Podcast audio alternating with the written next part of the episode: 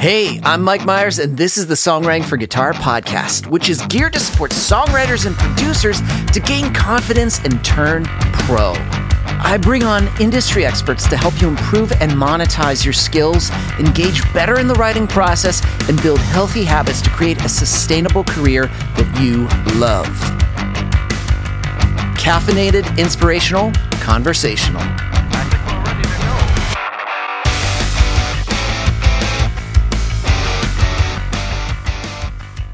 Hey friends, Mike Meiers here with the Songwriting for Guitar podcast, episode number 97 Live Gigs to Full Time Production. Did you know that you might be missing out on amazing songs, amazing melodies that are currently in your brain right at this very moment as I'm saying this sentence that are going unused? They're locked. They're in a secret compartment, a secret door in your mind. And I'll tell you what's going to unlock it. It's your guitar. But the problem is you're not using your guitar to its fullest potential. And that's why I wrote the Songwriting Guitarist Transformation in Just 15 Minutes a Day. This book walks you through a methodology, methodology that I've developed in almost a decade, a decade of teaching, teaching songwriters, guiding them through a process, a process that I use myself, that I've written hundreds upon hundreds of songs that have gone into production, that have landed into television shows that artists have released. I'm giving you that formula right now. All you got to do is go to songwritingguitaristbook.com to get your copy. And guess what? I want to give you a free copy, a free freaking copy of this book. All you got to do is just pay the shipping and handling. That's right. I have your copy right here. I just need to know where to send it. So go to songwritingguitaristbook.com to get your free copy. Claim it right now and get those songs that are in your head out of there and get them into the world. Now, in this episode, I'm talking with Steph Trivison, and I've never met Steph. Never met Steph. We've we followed each other mutually on Instagram. But what I love about having a podcast like this throughout the discussion and the conversation, you're going to see like we feel like we've known each other for quite a while because it was a supernatural conversation, but I really wanted to dive into her transformation from live gigging to full time production and crushing it in sync. I mean, when I'm talking about crushing it in sync, you know, she's had McDonald's commercials, uh, Care Bear, Care Bear. That, I was so excited to talk about that. She's had songs on Amazon Prime, the Grammy Awards, the Golden Globes, ESPN, BBC. I could keep on going on and on the amount of work that she has done for TV and film.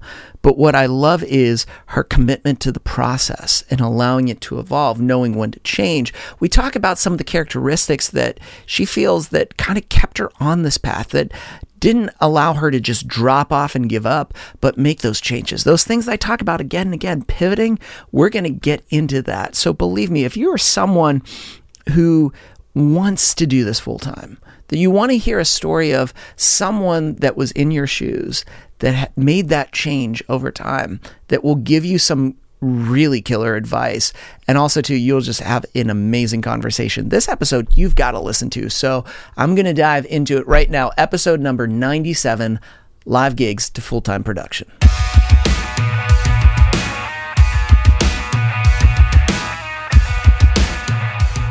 Steph, I feel like we've been in the same spaces, the same online spaces where it's like I kind of knew you, but like I've never met you or had a conversation. And so this I is know. it. This is the first one. Yeah, I'm stoked. Uh, It's that's the weird thing about the internet is like you can kind of tangentially know other people in the same space where, you know, 15 years ago that wouldn't have been the case. It's cool. I mean, it's a great like uh democratizing of of music, I think. But Good wordage choices right there. That was like swinging out of the gate with like a thesaurus and like boom, boom, boom, boom. But it is. It's kind of crazy to think like 15 years ago, you were you knew people based on just proximity of where you were in your day Right. day to day space. But with the expansion of when you're doing online marketing and you're posting content and you're doing things that have particular hashtags and you're in a certain industry, that opens you up to a whole other space of people that you know, but you've never met. And it's Right. crazy. Some of the people that I talk to the most, I haven't met physically at all yet, which is to Yeah. me like, I'm like, wow, it's an amazing kind of age that we live in. yeah. I I really appreciate it because yeah, now now living in what is definitely not a music town. Well, I shouldn't say that. I don't want to like disparage Chapel Hill, North Carolina, but like, you know, it's not Nashville, it's not LA. No. It's not New York, it's not Chicago. Like it, to to develop um, a community Mhm. is is tough and like growing up in Cleveland that came more naturally because just year after year you meet more and more people in the scene and you Mhm. kind of develop develop it that way but I moved here a couple of years ago and I knew no one so it's definitely like having access to folks on the internet and having Zoom calls with people this has been my way of like building the network for sure Well, it's funny because you say, you know, yeah, I live now in a. You, you were like, I don't live in a music. City. I lived in Pittsburgh, which was not far from Cleveland, but it wasn't a music city per se. And I think it's like when I say that, it's like, yeah, there's good music, but it's not necessarily on the top list of like, this is the music place to be. We just had a lot of bridges, and not all of the bridges were actually like, would you want to drive on? dangerous roads and, dangerous and it's crazy to think that you were in Cleveland uh, Yeah. because someone you know mutually it was like I was like oh my friend Maddie and it's just like who's a coach for us? And like her and I have written a ton now that she you know I live in Nashville and she lives in Nashville. It's like it's crazy to actually now see a person. It's probably the one person I actually do see. Um so for you growing up was was it always music Yeah. Yeah. Simple answer, yes. Um, yeah, my so my dad is a musician, still active. He uh, he made the the great uh, snowbird trip from Ohio down to Florida a couple years ago, and so he plays down there in like a cover duo, you Mhm. know. But he played for many years in um, cover bands in Ohio, doing like classic rock, and that was that was his lane. But his dad, my grandpa, was a jazz guitarist. And so we, I mean, we music was always around, and I was going to gigs really young. I mean, my first like t- my first time on a stage was at a gig that my dad and my grandpa's band had. So it, would- they they played at a restaurant, which was like safe enough for me to go to, Yeah. you know, at twelve or thirteen. And I jumped on the stage and we played "Help" by the Beatles, and that was the first time I ever, you know, did anything on a stage. So like it was it was definitely part of the DNA. It was always around. And I really wanted to emulate my dad. He had this red strat. And so I was like obsessed with this guitar. And I couldn't even, you know, I could barely pronounce, I certainly couldn't pron- pronounce uh, Stratocaster, but, you know, I could barely Yeah. get strat out. And my parents were like, okay, we got to figure this out. And for Christmas one year, they got me this red, like plastic guitar that looked kind of like a strat and it came with a little microphone and stuff. So yeah, I got bit by the bug really early. And I wanted to play drums actually. I, I watched um, I already mentioned the Beatles, but I watched the movie Help and Ringo is like the star of Yeah. that movie. I don't know if you've seen it. Yeah. Mhm. And so I just I was like, oh, I gotta be a drummer. So that was actually the very first real instrument I got was a was a drum set. starting out with drums I feel is like really good Yeah. I, it is because not only is it badass because it's really cool. Actually, guitar is also bad, but like drums, that's another level. But then, like fast forward now, it's depending on how much you get into. it. I'm like, from a production standpoint, it's actually really good to understand the drum kit. I mean it's the pieces of the drum kit and all of that later on. Right. And I never got like super, super good, but I can play even today well enough that like for me when I'm producing, because I'm I'm all, totally in the box at this point. Um, Me too.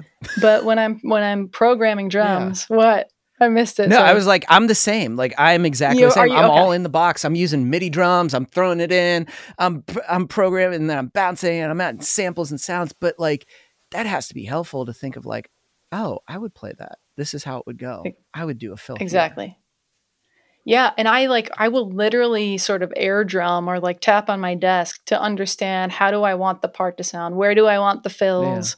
Um it, it makes I mean knowing the basics of as many instruments as you possibly can understand. Like Mhm. to me that is if you want to be a producer, you need to understand as many instruments as you can. So when you were, you know, learning drums, were you also too like just obsessed with listening to music? Because I feel like I was at a whole like I would listen to albums, you know, from front to back. I would obsess over like album covers and like liner notes and listen for like little tiny sounds and like nuances. Not thinking I want to produce, but just obsessed with like what is the thing that's happening in Right. these songs. Right. Yeah. Uh, and and we had a lot of the stuff around the house too. So like if I heard an instrument, um, I was like, oh, I think that might be a flute. I could go find a flute. You know, I could Oh, go that's find a cool. recorder. I could find whatever, and sort of like uh, make the connection between what I was hearing professionally that someone else had recorded and what we own. And my dad had a um, he had one of those like Tascam four track Yeah, yeah. recorders. So that was like right away. I was like, I want to record music. That was something at like six years old. You know, I'm trying to figure out how to do this. Yeah. So it was just like so beneficial to have all of this stuff at my fingertips at such a young age. But yeah, I mean, like that, I mentioned the Beatles a couple times now, but that was what I was obsessed with um, growing up. I had, they had this like greatest hits cassette kind of package where there was like the red cassette and the blue, Blue cassette, and they yeah. And they're overlooking like and it's just like different eras of the Beatles. Yeah.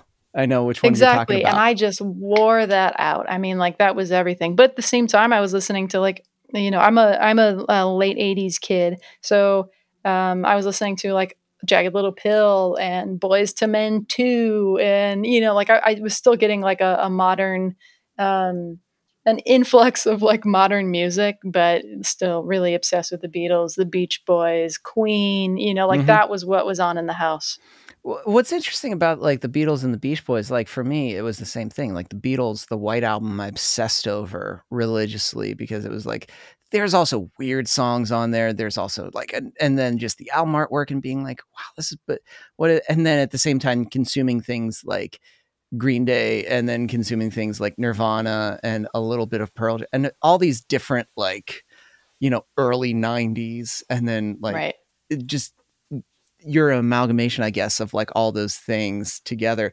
When did you then make the jump to if you're doing this, you know, you're writing songs and experimenting, when do you start just like playing your own stuff and going Yeah. out and start starting to do like that band gigging kind of like next step? Right.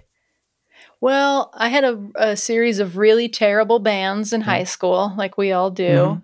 Um, I I joined the um, like the it wasn't an orchestra, but like the band, the uh, you know sort of wind ensemble in our school, and really really loved that. And I was playing guitar on the side. And by the time I got to high school, there were more and more kids who had experience playing drums and playing bass and singing and whatever. And so I started to find those kids. Mhm. And yeah, we started writing originals. I was probably maybe 15 or so.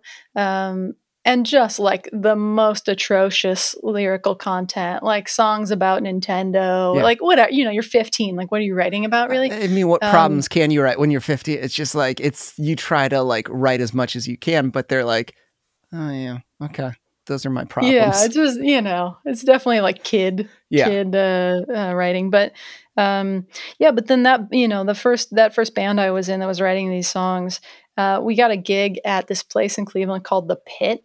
Mm, And Mhm. it was like this venue was on the second or third floor of a warehouse building. There's no elevator, so you gotta like lug all your stuff up the stairs. And um, and because and this was a this was like an all girl pop band, Mhm. um, and or like pop punk band really.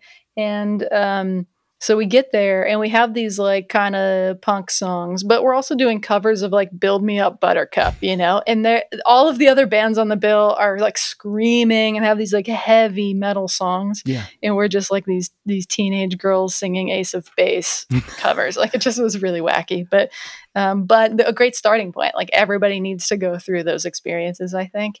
So it started for me in my yeah early early teenage years and just really kept going from there. I don't think I ever slowed down from there. Well, it's funny you mentioned that because I remember I think every town has a venue where it's like, yeah, there's no staircase. There's just one long staircase, or like no elevator. It's just this long staircase. right. And everybody, it's like, of course, your bassist got like the Ampeg 8 by 10 And so you have to lug it up. You decided we need Right. road cases. And so now you're just like, oh, shit, this is a terrible idea.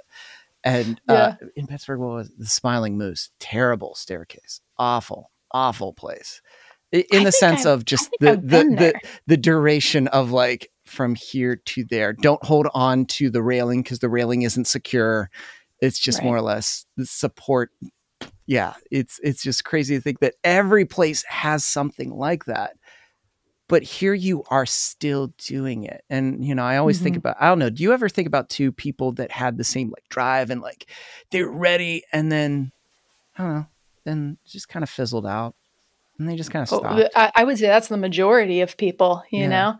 Like I definitely came up. So um, I, the the bands that I was in in my twenties that had like a little bit of local success, Mhm. um, we kind of came up in an era of this really amazing, supportive community. Yeah. And I look back now and I think like how many of us are still doing something in music, and it is not. It's not many of us. There's like maybe I could count on one hand how many folks from that sort of era of the Cleveland music scene are still out and making music. So um, you definitely, but that's like to me, that's a prerequisite in in success for anything, not just music, Yeah. is having the ambition, the drive, the commitment. Like if you don't have that, I mean, that's step one. If you don't have that, your your your chances of succeeding, whatever trying you're trying to do, will be much lower. I think. I really like that because I kind of feel the same way where it was like, yeah, it's not going to be perfect. I remember, you know, dating people and they'd be, and she would be like, you know, you know, when are your band going to make it? I'm like, I don't think you know how music works. There's not really Yeah. like a mountaintop. It's like, this is basically, it's going to be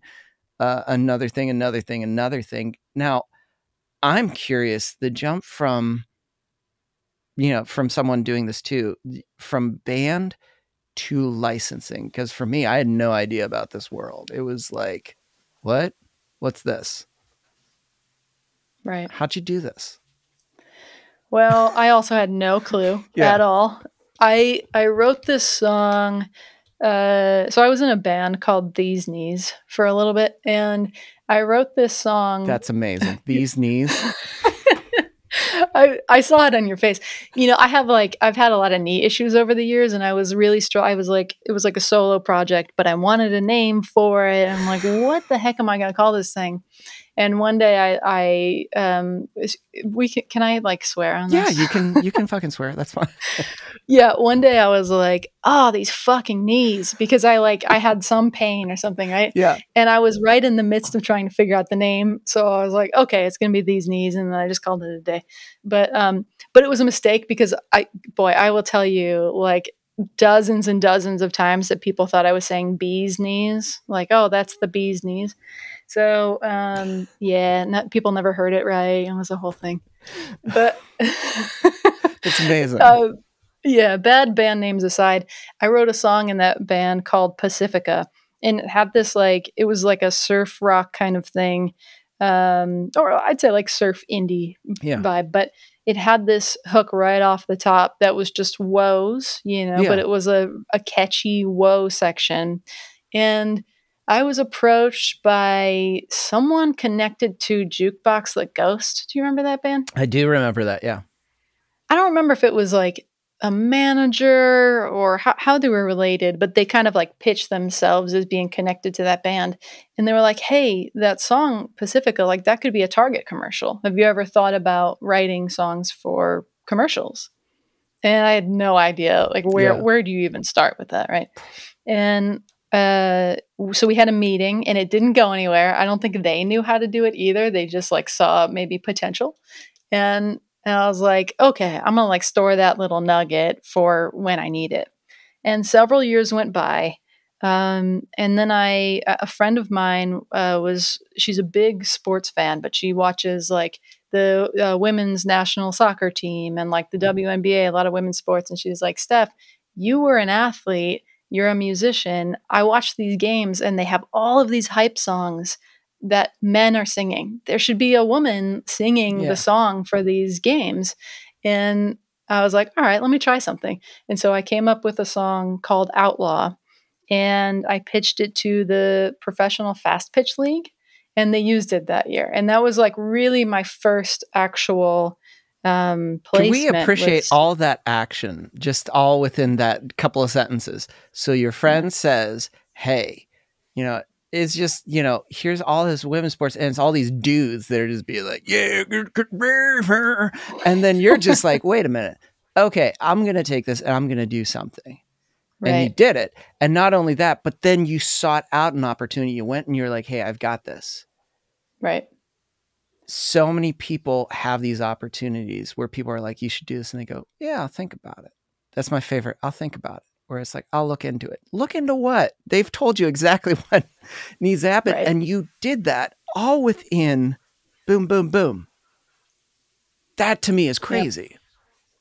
Well, I, I always felt like, you know, I'm never, ever, ever the most talented person in any room or session or Mhm. anything. Like I, I feel a lot of imposter syndrome, but I am um, more dedicated and you know committed and willing to put in work and willing to try things and also like willing to make an ass of myself you know i've got a lot of embarrassing stuff out there from my early years of trying to figure it out um, and i think that that has been kind of like the difference maker for me is um, is finding a way like Yeah. just figuring out how to do it.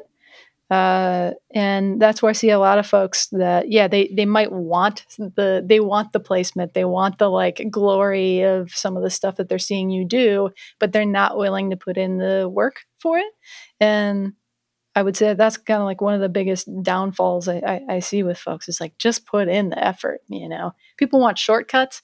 There aren't a lot of shortcuts. There's not. you just got to do the work. There's zero. it's basically the show and i feel the same way. It's like i'm not the craziest guitar player. I'm not the the best producer. I'll show up. I'll be nice. I'll be polite. I'll do the work. I'm yeah i'm not afraid to fuck up. I'm not afraid to make a mistake because probably something good's going to come from that mistake uh, i may Right. write 10 songs that go nowhere but i've got 10 songs that I've gained new information that'll help the next 10 songs probably be way better uh, Right. and I'm okay with being uncomfortable. Like it's just like, yeah, I'll be uncomfortable for a while. Then there's a period of not being uncomfortable. yeah But it's just, but all the good stuff yeah, I feel like all the good stuff comes from the discomfort. Like that's where that's where you learn and grow and whatever is like you've got to get uncomfortable. I think that's that's part of it. complacency doesn't really build like really next level things. And I think what you're describing for me too, the series is you never got to a point where it was like, I'll let it just, this is good. And I'll just let this be, this is it. Right. but it's like cool there's another thing there's another thing because music or in licensing too is just this never ending it just keeps going there's not going to be a point where it's like you know mountaintop and it's like i've reached the top of the plate no it's it's just like you got to keep on going to the next one the next one Right. But- it's a funny misconception that people have that like there's yeah, there's like some win that's ever going to Mhm. be enough, you know, that's going to be like, okay, I'm good now, you know, like I, that's never the case. And I I mean, I suppose maybe for some people they feel that way. For me, I am always, always, always thinking like, oh, it was really awesome that I just was hired to do the new Care Bears theme song. which i wanted Where- to talk about because i think that's fucking awesome now it's like how did that happen we can do, we can cover that. yeah i I want to know feel how did that happen Yeah, well, so um, so Care Bears, the company that owns the Care Bears is called Cloud Co, and they are owned by American Greetings, and both of those are based in Cleveland, and uh, so they have, and like kudos to them, but they have really leaned into like local talent. Anytime that they've needed uh, music Mhm. or uh, illustration. And so it's funny because over the years, I've watched several of my friends do different voices for the Care Bears. Um, and I, I, you know, thought, oh, maybe one day, because, you know, there's only so many of us that could do like kind of a cutesy thing, right? And I was like, eh, maybe one day I'll get it. But um, yeah, it was super happenstance. They they were coming out with a new bear called Dare to Care, and Dare to Care has like a little bit of a mohawk and sort of like a blend of colors, and they wanted it to be a, a certain kind of vibe. And uh, the producer who was hired for it thought of me to be the vocalist, so I I did the vocals, and then you know they, they first they wanted 15 seconds, and then they wanted 30 because they liked it so much, and then they wanted a minute, and so the the song kept growing, and eventually we built out a full song for them. And as a result of that, I actually produced the song as well. There's a there's a section of the song that we had to add um, while the original producer was on vacation. So I filled in, figured out that section, produced it, wrote some lyrics, And yeah, and then like a few months later, it was an illustrated music video essentially for this release of this new Care Bear. So, but again, it's like what you described is a moment, and you can't, you, you either, you just need to just jump into it. There's no kind of like, oh, this is the book and the textbook that will prepare you for when the, and then you have to build out another half of the song and jump in and do that that is a whole series of just like these are opportunities and you just need to live into it and you just do the work which but it's fucking care bears and i'm like that's so amazing.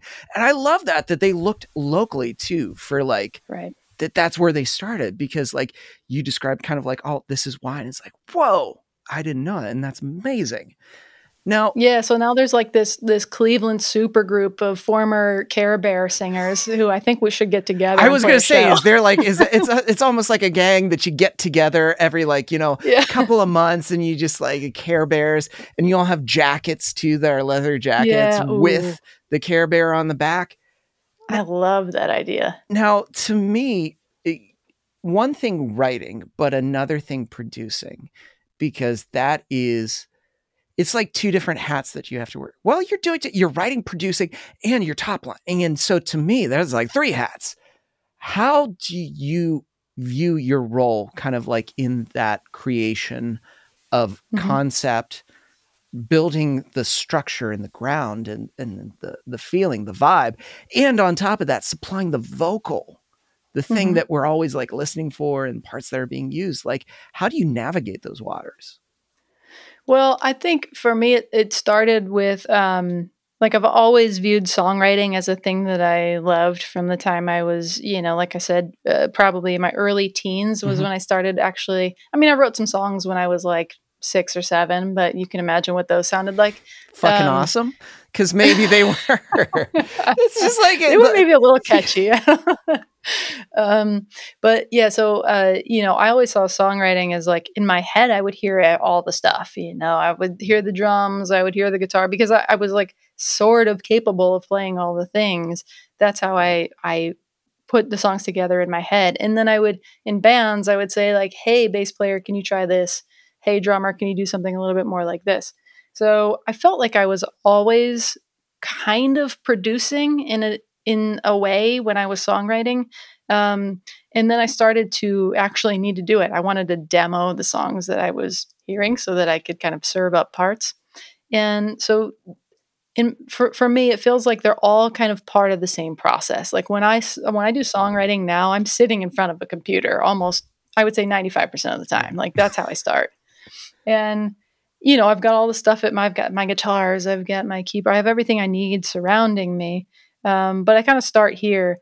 And I think as it relates to sync or like learning how to produce for sync, it's not that different. Ultimately, you you're just trying to create the best song that you can create. And if it's a crappy song or if it's if it sounds too much like sync, they're going to sniff that out and say like no that's not something we want so i think you have this is going to be a social media clip song. right here just this moment because i'm just like this needs to be one on loop again because this is again refreshing to hear because i feel like i yeah. say it a lot people say but having you just be like oh yeah it can't be a sync song it has to be like a yeah. really good song i'm like yeah right it's it just like you can you can feel when it's inauthentic and i'm not saying like i certainly write lyrics from perspectives other than my own life all the time but it still needs to come from a place of authenticity and it needs to sound real like you're a real artist and you are a real artist you know but like you're like building these this sort of puzzle of this song to fit a specific end use.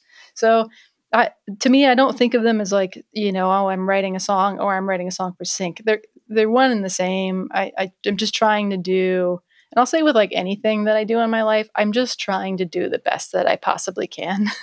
so that's what I strive for. Sometimes I, I, sometimes I don't do so well. Sometimes I hit a home run. So um, it's a little bit of both. But then yeah, I, I always try to come with the lens of um, like what's the reference i guess like what what am i trying to accomplish with this song that where do i think it will land and um, and then writing with that in mind, both lyrics, like vocal delivery, trying to figure out the best ways, the best chance I have to get placed is to like think about those things as I'm writing. So I love that. Yeah. Especially you're th- you have you're starting to compose it, but you're thinking about the bigger picture. What am I pointing Yeah. this to? What do I Mhm. have to be like? This is what I'm aiming for. This is what I hope for it to sound like, as opposed to being like, I'll let inspiration take the wheel and I'll figure out what it's going to get. And then meanwhile, that's where you get like the Frankenstein kind of like weird, like Yeah. this sounds like Nickelback, Miley Cyrus, a little bit of the Bee Gees, and Teletubbies. like it's yeah. like not good. it's not good. it's just all over.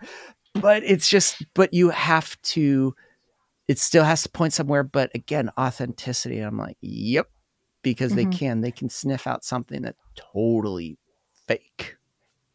and I think that's where, like you mentioned, just being a lover of music at a young age. I think that's where, like, having a really wide and and also deep appreciation for music goes a long way. Because if someone comes to you with a brief and they want a hip hop song, well, guess what? Like, I have I've been in rock bands my whole life, but I know and appreciate hip hop from you know certain Mhm. artists that I've liked over the years. So that's the angle that I come from is trying to figure out, like, okay if I if I wanted to make a, a Kid Cudi song, like what does that sound like? Yeah. You know.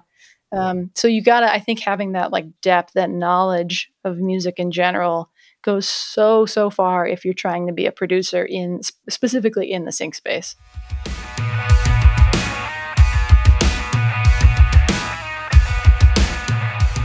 Hey, it's Mike, and I just wanted to jump in the middle of this episode to let you know that I have a secret other podcast. That's right, it's super secret.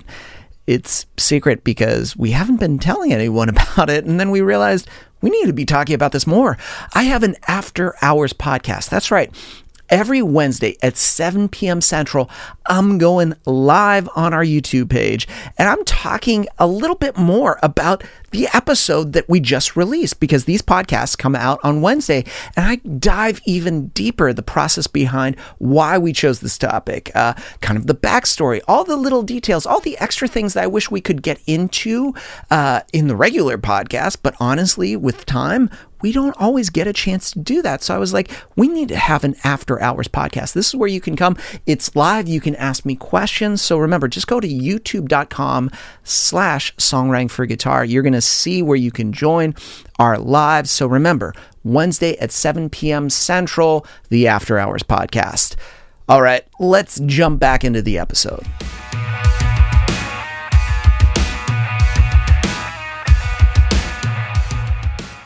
how do you navigate to coming from a live band perspective and then coming to the product because i always like try to describe someone okay how you play it live is not necessarily how you have to play it when you're recording because like live is a moment recording is something that's going to be used again and again Right.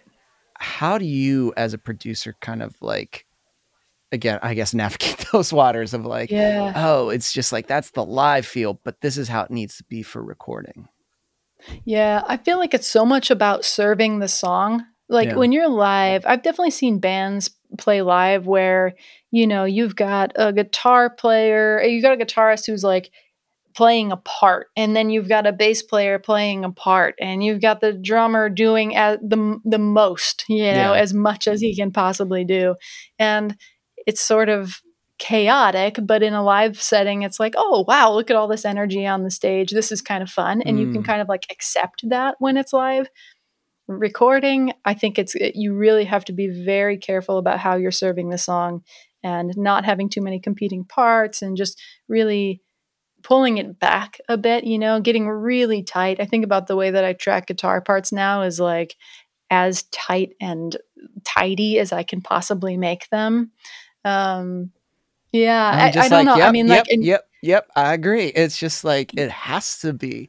But that just made me so like when you were like, yeah, when you see it live, it is impressive. When you listen to it, it's like this sounds like a jumbled mess. right. It's like a cacophony of, I don't know. It just is, it's never good. Um, you know like i, I just I, I struggle when i see that kind of stuff particularly with young bands because it's like well you just don't you guys are just all trying to play the coolest parts Mm. that you can play on top of each other and that's that's not what good songwriting is about it's maybe fun but it's like you're not going to get far if that's No. what you're doing all the time so Uh, but I love that you're you're looking for it to be fluid, to have that the song serve the song, to have lots of moments, lots of possible use for that.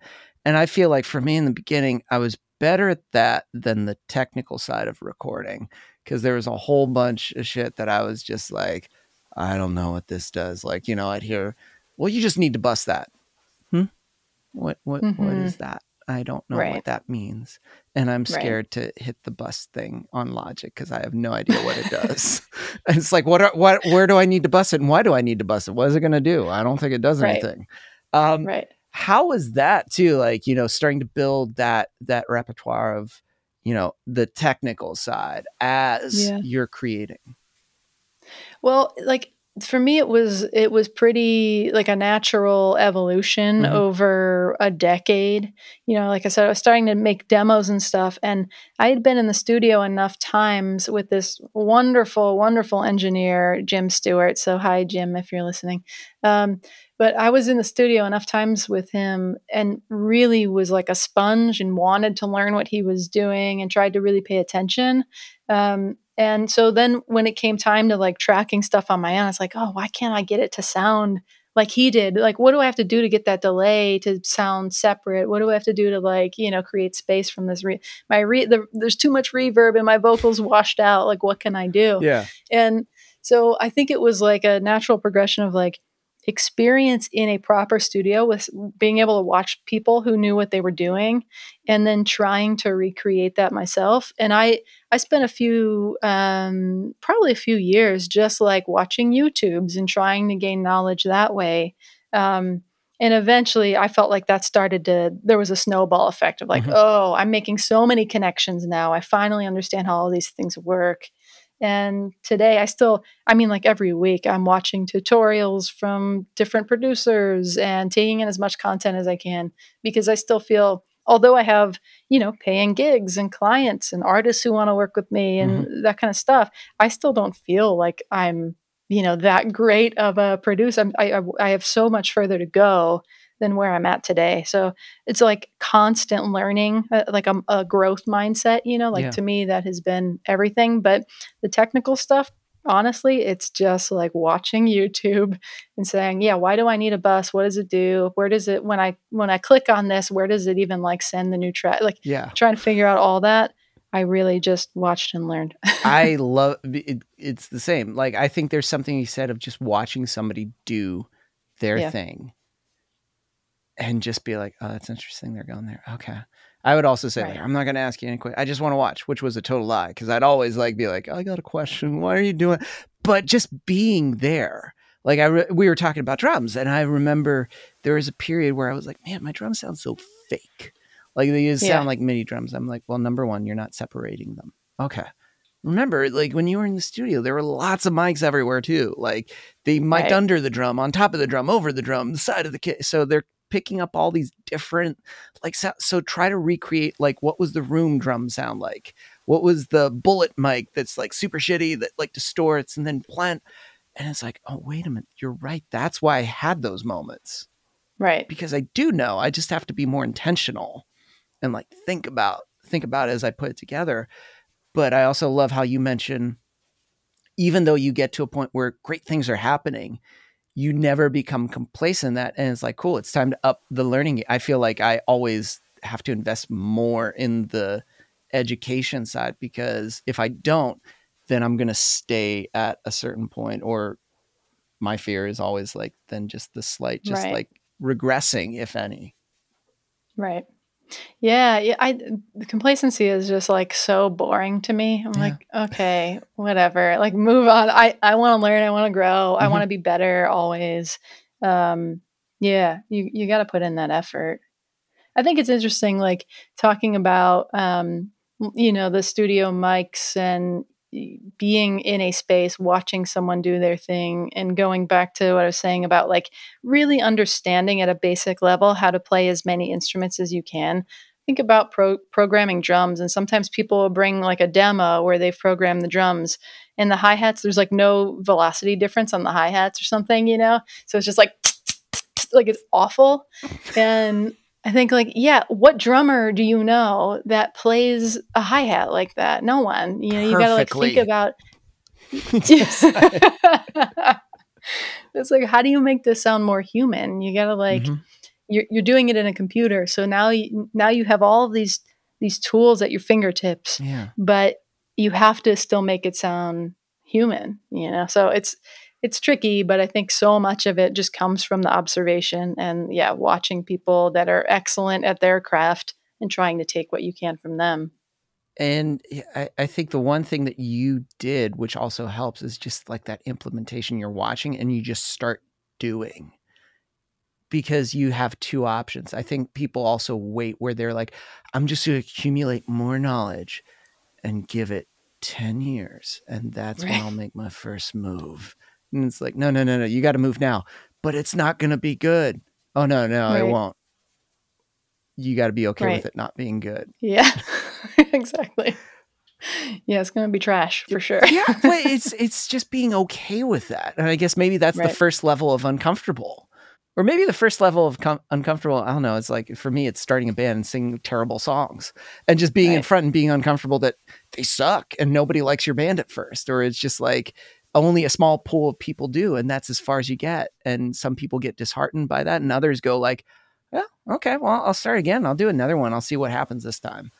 And mm-hmm. they try. They just at least attempt to do it again but try to do a better version. Right. It feels like there's maybe some level of like healthy delusion you know where you like don't know that you suck maybe or like or like oh i suck a little but like maybe i'm not so bad. You know like some kind of delusion helps you move move forward i think. you know everybody talks about ego and i think there's two sides. There's a healthy ego and then there's unhealthy. Unhealthy is like i'm the wrong best and you're the, you know it, there's that side. And there's like you know what? I can be really good at this. I think things are going right. to work out I mean, it's not necessarily it might not be in the time frame that I want and it may not always be the way I want, but I think I'm going to be okay. I think this is going to be this is going to you kind of have to believe in some sense yeah. that things are going to work out that it will be worth it. And you just have to be okay with that. Yeah. And I think it's like taking taking the wins and using those as fuel too. Mm. You know, it's like um, if I hadn't received, there were certain signs along the way that like, oh, maybe I'm on the right path. You know, I was like, I was booked for like a McDonald's commercial. Um, I had like a really cool interaction with Jack Antonoff once, eh, where he was like, "Wow, you guys are actually like a really tight li- um, local band. Like we almost never have local openers that are as tight as you guys are." He wanted to trade CDs, you know, and like it's those little moments. That's a pretty fucking awesome. Those are several awesome moments. So, did you open up for fun early on? It wasn't fun actually. It was Steel Train. So oh, his band right. prior was... to Fun, yeah. Oh, okay. I, yeah, that was like I that was a hidden on... Drive-Thru band. Steel yes, Train. That was definitely yeah. Drive-Thru records. That's a hidden band right there. Yeah. So Steel Train played the Grog Shop in Cleveland, and we were an opening act. And at the end, um, and I knew them because I was like into that scene, like Fearless, Drive Through, like the uh, Epitaph, all those mm-hmm. those labels. I was like really into, and um, so I knew, definitely knew them, was a little bit starstruck. And Jack came up after after the gig and like want like I said, he he was like, Can we trade CDs? Which now is like so laughable to me that this dude who's this mega producer ever wanted to just like exchange a CD. And our our the one that I gave him was like a home studio, super shitty recording. I just think he got the bad end. Of that But it's that that, that it's moments like that that do yeah. have to power because you have to. It's not always going to be front and center spotlight amazing. It like you know like how you want. It's just going to be these little tiny moments of like right oh, this is good. And if people are like, Jack Antonoff, who's that? And it's like, uh, he just produces basically all of Taylor Swift, now Lana Del Rey, and is basically right. this Grammy Award winning producer. Then did the band Fun, has had numerous hit singles, you know, just how it is, you know, hangs out with comedian Mike Birbiglia, they're besties and they're doing all but that to me is like those are moments where you're like, okay, cool, you know what? I'm just going to remember this, especially when things are not necessarily I wake up and they're sunny. They're like Right. it's a day where I could hit the eject button and not create. But I something tells me, no, I'm just going to put in the work anyway. I'm just going to show up because Right. I need to. Yeah. Well, and for me, it was always like, well, well, maybe I do have something. Yeah. You know, I always needed that reassurance that I wasn't just terrible at everything. and it was like, okay, well, if Jack liked what we did, like that's cool. May- maybe I've got something there. And if, like I said about, you know, someone hired me to be in a McDonald's commercial, that's cool. I must have like something that's appealing. At that you know, point, like- you have to be like, I I am doing something right, Right. and I got to just Right. keep on going. And that's the key is you have to you can't just give up because it's hard a lot of the time you just have to keep going if you if you if what you want is to be successful or like have a have like a career or even a side hustle like i have a full-time job um so like if you if that's what you want i think um you you got to use those moments and you need to i don't know just just hold on Well, I think you do because you described it. Per- I think it is. You just have Yeah. to, sh- you, you know, if you want this, then act like you want. J- show up, Right. do it, and Right. it's and be okay with just you know, you're gonna have to put in the work. Just accept that and just be Right. like, this is how it is, and that's okay.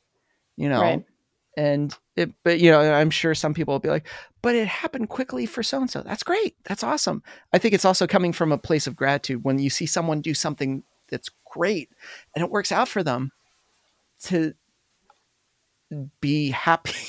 I'm trying yeah to right be happy and not like, that was a missed opportunity for me. But it's just like, that's fucking amazing. Like, yeah. I love hearing when people do good shit. It's just fun to hear because it's like what's always interesting, there's always a cool story. It's never just like it happened overnight. It's just like, here's what happened, like this, and then this happened. It's like, oh, that's cool. And to me, then it's like, I look forward to not only them getting more moments like that, but then having a moment like that myself where I'll be like, you're gonna not believe it. I was at this gas station when da da da and like it's a you know weird story, but it happened. Those are Yeah. cool. for sure Now, my question would be if somebody was starting out in production right now and let's say they're they're just starting out and everything seems daunting. Like this entire process, you know, they love it, but it seems daunting. What would be your best piece of, I guess, kind of encouragement? hmm Uh, I would say start with wh- with where you're at. Start where you're at now. Yeah. Um, if if what that means is like you play guitar and you sing and that's all you know how to do, well then get really good at making demos of you playing guitar and singing. Mm. You know, like track your parts, double double track your guitar, like learn the sort of um, basics of how to make those two elements sound as good as they can. And I certainly like I, I've been promoting YouTube. Like go to YouTube, I find those videos. all of, and you're right. It's just like if you could just get a good recording of your guitar and vocal, Right. but just starting with where you're at because people are always looking to, well, what should I do now? And it's like, well, what can you do right this very moment? Like, what's like step Right. one you could do? Right. That is And then I fantastic. think though yeah. I think when you get good at that, you know, like the there's at least for me, there's a bit of like a an obsession about recording or like I, I do something and it sounds cool and I'm like, oh, great, maybe I'll put bass on it now. You know, and like you start to let your excitement take you to the next step and the next step and the next step. Um, then I think you just you do that for years Mhm. and you build on it and just see where it takes you. But like you got to start with with where you are and not have like unrealistic expectations that like suddenly you're going to be Jack Antonoff, for example, in in two months of producing. That's not going to happen, but you can get there over a period of time, depending on how much work you put into it. You know, Oof. There, I like that. I like that. You're like over a period of time, depending on how much work you. Just like just the, that little slide at the end. But I think yeah, it's just starting where you are Mhm. and being okay with that. Like, what's the one thing you can do right now? Cool. You Right. can play guitar and you can sing. Start just doing lots of vocal like demos of yourself because they're going to be bad. Right. Because I feel like Yeah. it there was a period of time too of getting used to hearing myself. Nothing was worse than like a dry vocal in the studio in a section where I totally fucked up and it was on loop and repeat and it was like mm-hmm. Mm-hmm. mm-hmm. Mm-hmm. I don't believe in hell, but if this was hell, this this would be it right here. Just listening to that one vocal again and again. But then eventually it's almost like becoming immune to it and being like, oh yeah, that's totally wrong. Cool. Here's what I have Right. to do to make it right. Exactly. Whew. Yeah, like lo- shedding the embarrassment of it. Like Yeah. we're we're human beings. We're not going to sing every take perfect. In fact, most takes I think are going to have a lot of mistakes. So, so like just go through and, and listen and be Yeah. critical and fix the parts that you need to fix and then move on. You know, oh, there was a great video. Um, I want to say it was on like a Netflix show with David Letterman, maybe, but there's a, a video of um, Billie Eilish and maybe Phineas was there too, but showing him how many takes, like the, basically a comp. They were he was they were describing how you comp vocals, and they were like, "Oh yeah, this one took 34 takes or ha- whatever it was," and he was so blown away by that. But it's like, yeah, that's that's how a lot of people do it. I mean, certainly there there are probably one take wonders out there, but I don't think that that's the norm. Um, I saw that so, video yeah. and it was great because it was just like he was just blown away. She was like, different take, different take, right. different take, different take. And he was like, what? That sounds like one. And it's like, yeah, that's the whole idea. Right. Um, but oh my goodness, Steph, this was awesome. I feel like it, it- there's so much more we could get into because I feel like we can go and do a half of mindset because we've barely covered, like, yeah, we've covered story, but to me, like, you know, starting to build your your journey too. It's like it's a whole bunch of mindset and a whole Mhm. bunch of building yourself up a lot. Yeah. But there's a there's so much. There's There's, so I feel much. like there could be therapists who exist solely to work with musicians. I think. I I think there are. That's what that's what coaches are. that's what. Yes, coaches. yeah. You're right. Mm. You're right. This is great. So Yeah. if people want to follow you, where do they go? Uh, well, I'm primarily on the socials. I'm on Instagram at uh, Steph Trivison Music. Uh, I've got StephTrivison.com, of course. Got an email list, all that kind of stuff. But uh, yeah, Instagram's my my main source. So you have the best chance of reaching me there. Um, and then just stay tuned to your televisions because there might be a song on there that I worked on. I love it. This is awesome stuff. Oh, and yeah. Hey, before we go, I gotta congratulate you. Your book's out to well, and and folks will this will Yeah. be later when you air it, but your book's out today. Yeah. So congratulations. Thank you. That's a huge accomplishment. Yeah, it was fun. It it was it was Yeah. cool. That that in itself was the doing of just like I should write a book. Cool, let's go do it. Let's let's just Yeah. like uh yeah, thank you.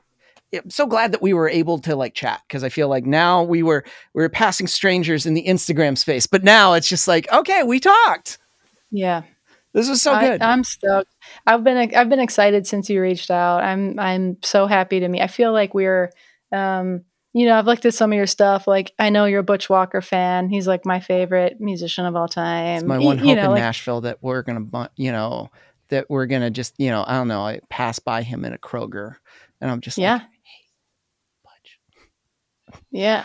You should. Well, you should just. Well, I should. You shouldn't stalk him, but you should try to in, uh, increase your chances of meeting him. I think while you're there. I would love that. Yeah. But I feel like I feel like kindred. I don't know. I'm like I I have obviously taken in a lot of your content. I know you're in your late 30s. I'm in my late 30s. We're you're from Pittsburgh. I'm from Cleveland. I feel like we have so many just like alignment Yeah. things happening there um, that I feel like I know you. But it is so great to to finally actually get to talk. Likewise, I feel like I know you too. And it's just like, hey, Yeah. we actually talked. Like, this was not on Instagram, but this was, Yeah. and I'm sure this will be, I, I will have you back because I feel like there's, we've just barely scratched the surface. Yeah, man. Ha- happy anytime. Let me know. Awesome. Thanks for being on, Steph. Thank you.